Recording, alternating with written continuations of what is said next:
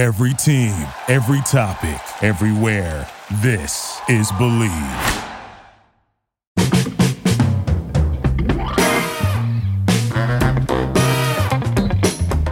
All right, how you doing, everyone? I'm Russ Salzberg, and once again, I want you all to listen up and get a load of this. If you're a local sports fan in these parts, it doesn't get any better than this. No way, no sir, no ma'am. The Nets, the Knicks, the Rangers, the Devils, and the Islanders are all in the playoffs. As for how they're all going to do in the playoffs, that remains to be seen. So like I said, I want you all to listen up and get a load of this.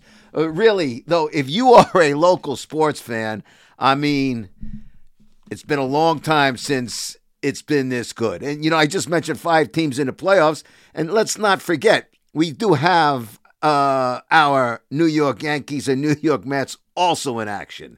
But I'm talking about the postseason here and now, really. And, you know, it got started this past weekend. The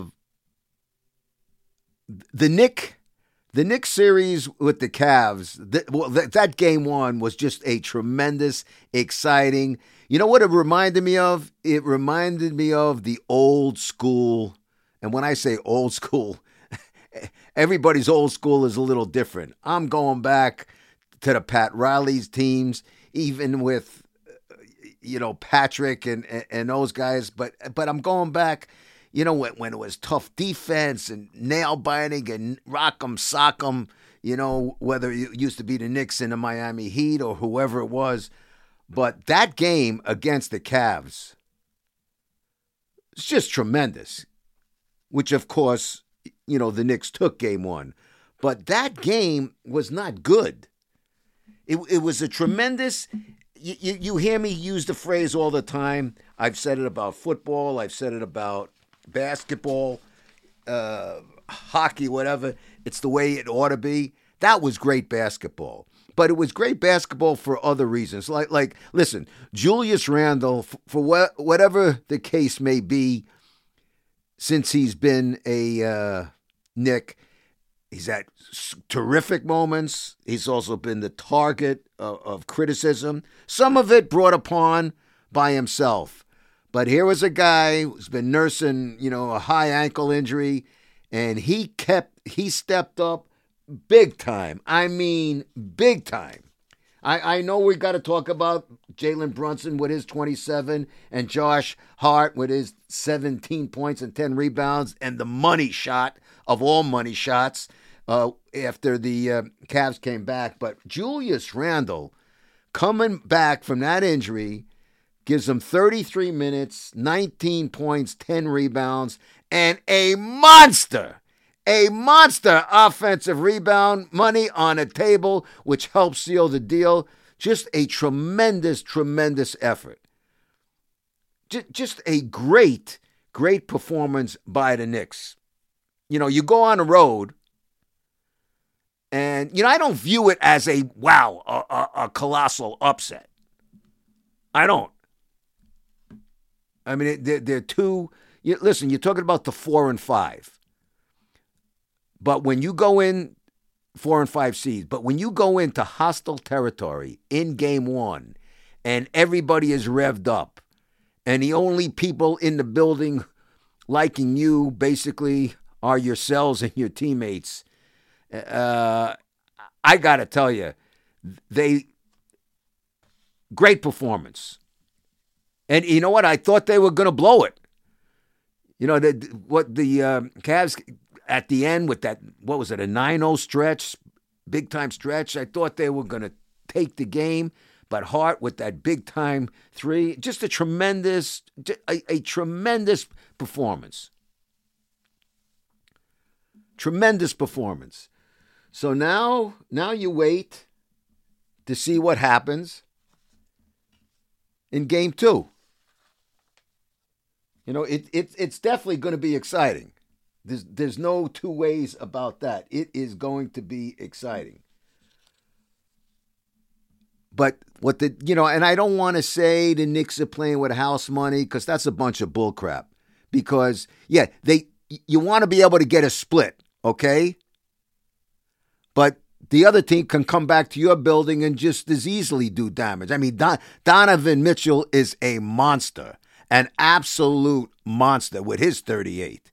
So I don't expect, you know, don't be looking, if you're Knicks fans, don't be looking past Tuesday night, game 2.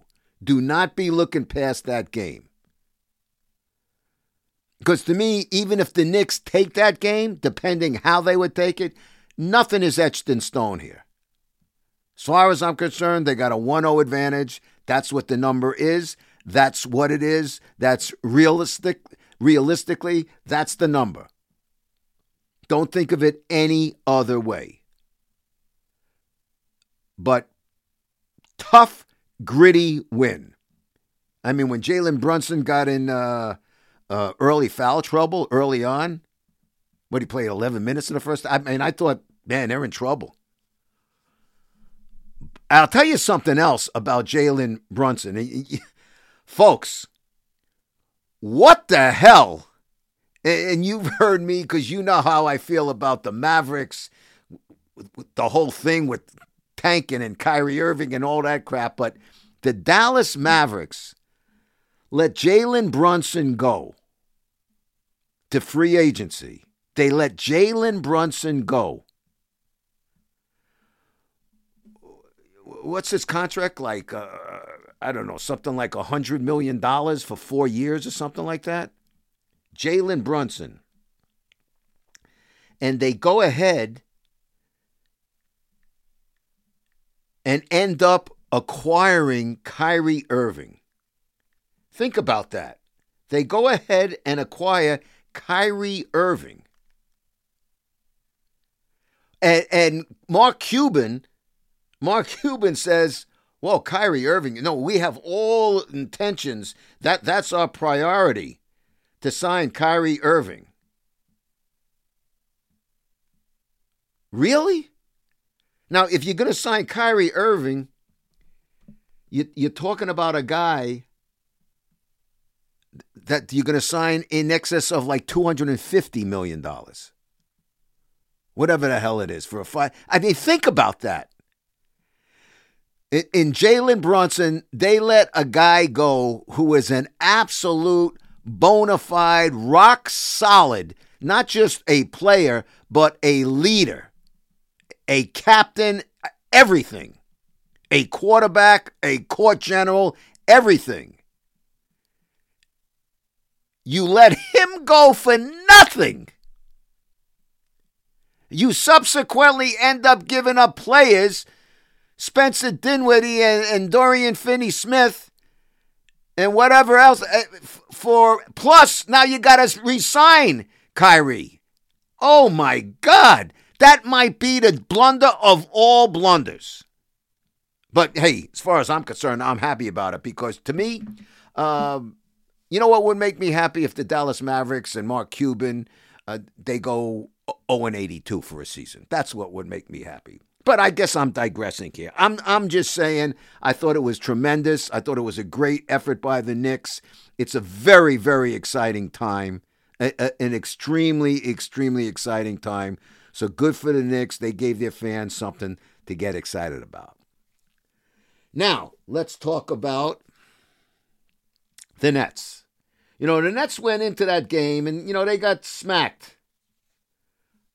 They got smacked by the 76ers. But, you know, they were in it for 3 quarters. What bothered me about that game, I felt, and everybody here knows how I feel about Jacques Vaughn. I mean, I love the guy. And listen, kudos to Mike Brown, who you know, of the Kings, who was NBA Coach of the Year.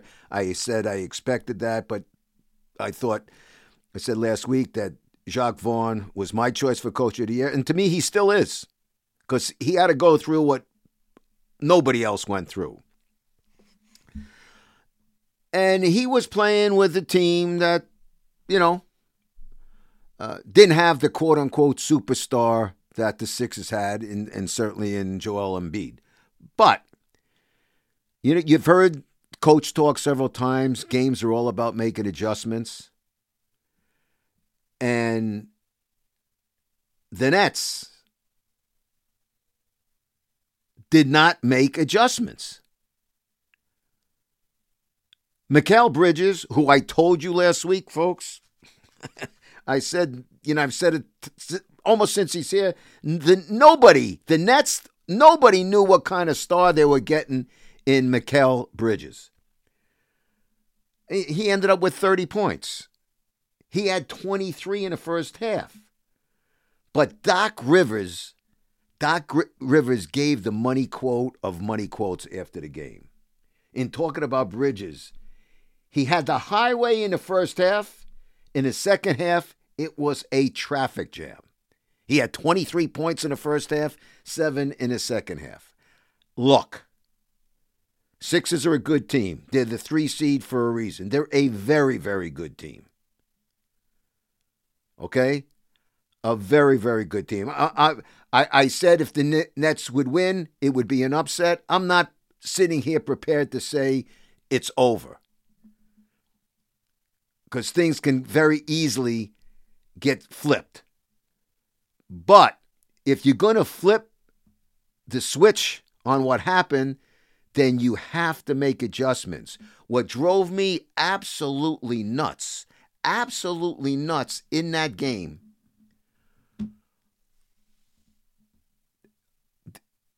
the Sixers were killing the Nets from three-point range, but they made 15, somebody, I saw the stats someplace, 15 uncontested, like wide-open threes. If I tell you, folks, to me, as I'm watching it, and I don't get into it that much where I'm screaming at the TV, but I'm like, what the hell are you doing? It was like the Sixers were playing a game of horse. Nobody was contesting them. They were wide open threes. Many of them were wide open guys standing by themselves. This is the NBA. This is the National Basketball Association. This ain't schoolyard. This ain't JCC. This ain't the CYO. This ain't the Little Sisters of the Poor Little Kids League. This is the NBA. If you give guys wide open shots, they're going to make those shots. You got to contest. The game has changed. I don't particularly like it. It's a 3-point league now. You cannot allow them to continually take 3-point shots, one after another, after another, after another. It drove me nuts to watch. You can't do that. And that's what bothered me with that game. The fact that they lost. I've seen this net team, bounce back time and time again. So I'm not saying all is lost. I mean, listen, they're up against a monster in the middle in Embiid. And, you know, I understand if you worry about him, it opens up avenues for other people, bada beep, bada bop, bada boop, and vice versa. But I'm sorry, whatever you're doing, you can't allow that many open threes. It was absurd to me. It was absurd to me. That many open threes.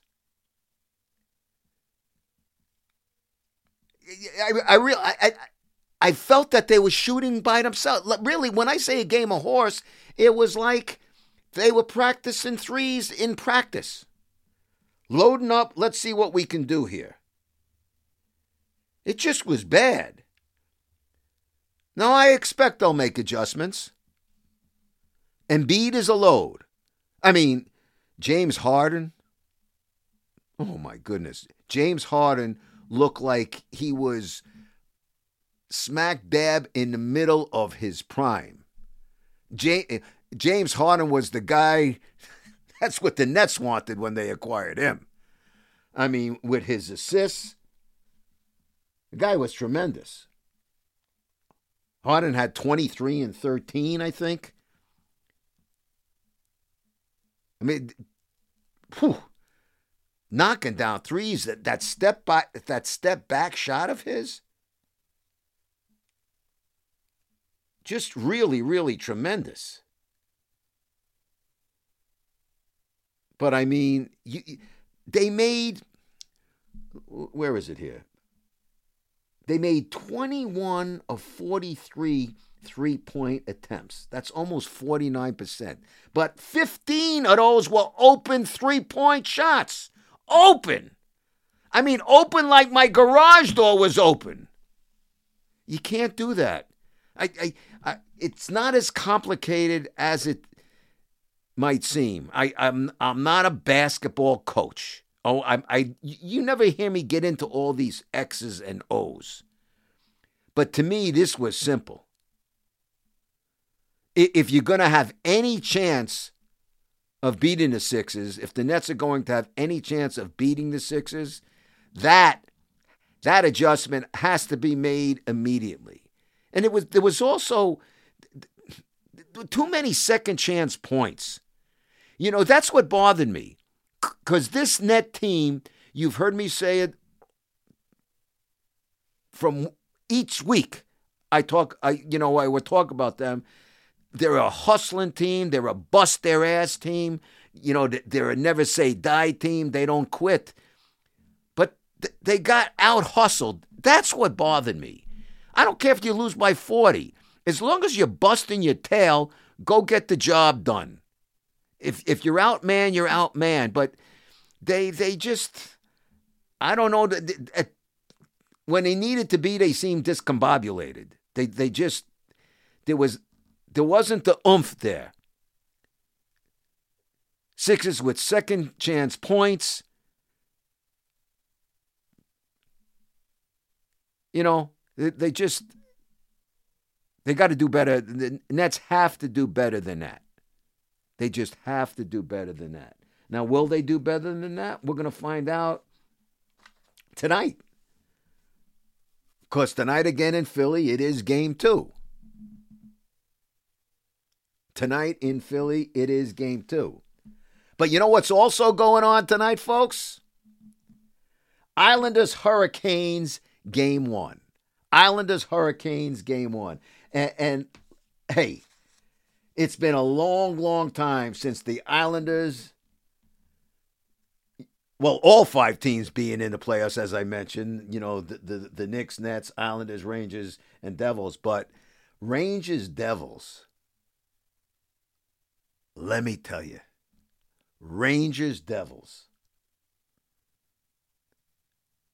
If you're a hockey fan, and especially hockey in these parts, that's as good as it gets. And that ain't no cliche I'm talking about, folks. I'm talking about realistic. You see, for those of us who remember, and some of you don't, or some of you might have been just young whippersnappers, whatever you want to call yourselves, the Eastern Conference Final of the Devils Rangers. In 1994, when the Rangers won their cup and in their long drought, that 7-game series to this day, and folks, I've had the great pleasure. World Series championships with the Yankees, Super Bowls with the Giants. But I am telling you, that 7-game series for me, Russ Salzberg, Eastern Conference Final, Rangers Devils, second to no event. Like it was yesterday. You're talking about not one, not two. First of all, you know what the rivalry is, all right? So you take that rivalry and then you put it into the games. Not one, not two, but three double overtime games. How about that? Devils took the first one, 4-3. Rangers take the second one, 4-0. Rangers take the third one, Game 3, double overtime, 3-2. Devils take Game 4, 3-1. Devils take Game 5, 3-1. They're leading. That then in Game 6, that was the one when Messier gave his guarantee. Then in Game 7, another double overtime game. Not only a double overtime game, but the Rangers were winning, were leading it 1-0 with 8 seconds left. And Valeri Selivanov, I can remember like yesterday, ties the score with 8 seconds left. Then we go to the game winner with Stéphane Matteau in double overtime. I mean, folks, for those of you, you know, a lot of you don't know anything about it, never felt it. But for people like me, I remember when that series was going on. When that series was going on, I was saying it. I was working at Channel 9 on TV, and I was at the midday show. It was the Sweater and the Schmoozer, me and Steve Summers on WFAN. I'm telling you something. That series was beyond words. I said it was like what our fathers and our uncles used to tell us, New York baseball fans, going back to the earlier days of the Yankees, all those Yankees-Dodgers World Series, and the rivalry between the Dodgers and the Giants. That's what the Devils Rangers was to me.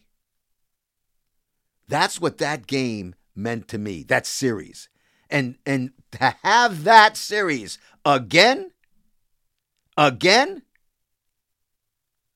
it's just tremendous. It's just absolutely, it's the best that could happen for hockey in this area. The best thing that could happen for hockey in this area. So tonight, as I said, you're going to have the Islanders and Hurricanes in their Game 1. You're going to have the Nets 76ers in their Game 2. And then tomorrow night, you're going to have the Knicks, Cavs in Game 2, and the Rangers, Devils in Game 1. Oh, baby, fasten your seatbelts. What a week this is going to be. I mean, it's just, wow. And if you're not a hockey fan, I'll take it one step further. If you're not a hockey fan, my suggestion, tune in particular to the Rangers Devils.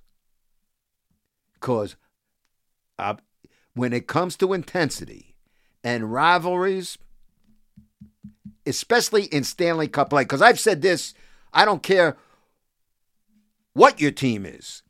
There is nothing more intense or more exciting than Stanley Cup playoff hockey. And if you get into overtime, well, that's just, that goes beyond words. So that's my suggestion to all you nice people out there. If you want a taste of something real special, whoo, that is really, really special. All right.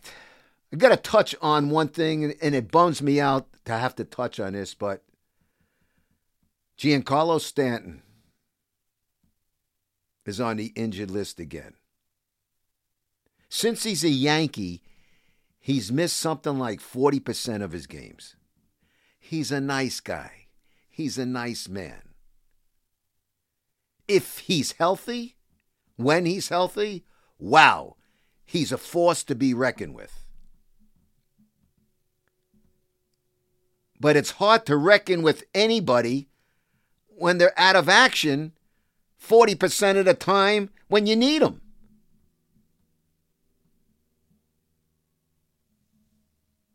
It's just,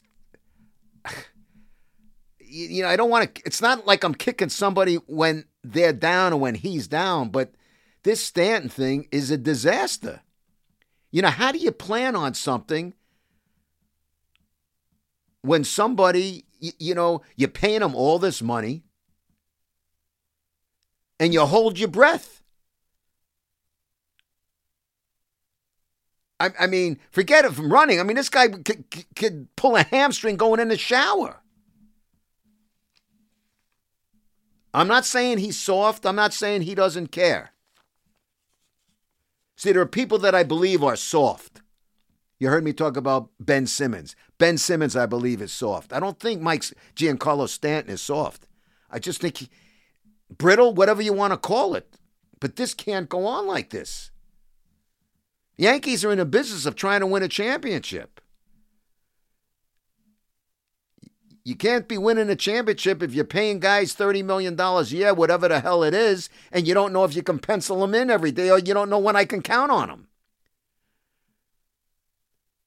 Because quite frankly, if he doesn't hit a home run and if it's an extra base hit, I got to worry about him pulling a hamstring.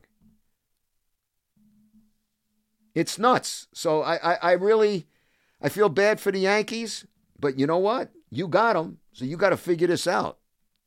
This is for Brian Cashman and company to figure out. But right now, I mean, it's becoming an ongoing headache, one that doesn't cease to go away. Doesn't cease to exist. It doesn't go away. And that's something that the Yankees have to do. They got to, I don't know what they're going to do, and I don't know how you plan ahead. But it's hard to plan ahead when you have people that you can't plan on counting on. And that, my friends, is a wrap on today's Get a Load of This. Now I'd like to get a load of you. Let me know your thoughts on today's podcast. As always, you can do it on Twitter at Russ Salzberg. You can do it on Facebook. You can always check out my website at russsalzberg.com. Got to thank the folks here at Believe.com because, as I tell you all the time, Believe is the #1 podcast network for professionals. But above all, got to thank you, the people out there, because without you, the people out there, I'd have nobody in here to be talking to.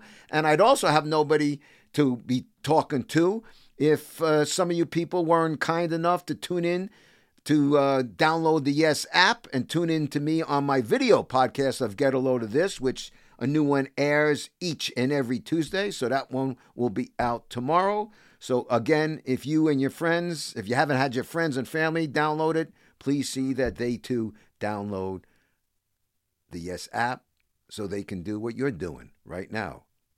Get a Load of Russ Salzberg here on Get a Load of This. But until next time, it is I, Russ Salzberg, saying to each and every one of you, have yourselves a great week and enjoy the action because we got all 5 locals in the playoffs. And then don't forget also about the Yankees and the Mets. See you next time, folks.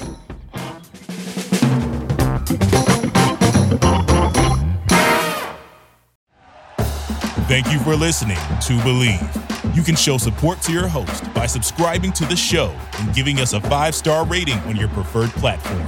Check us out at Believe.com and search for BLEAV on YouTube.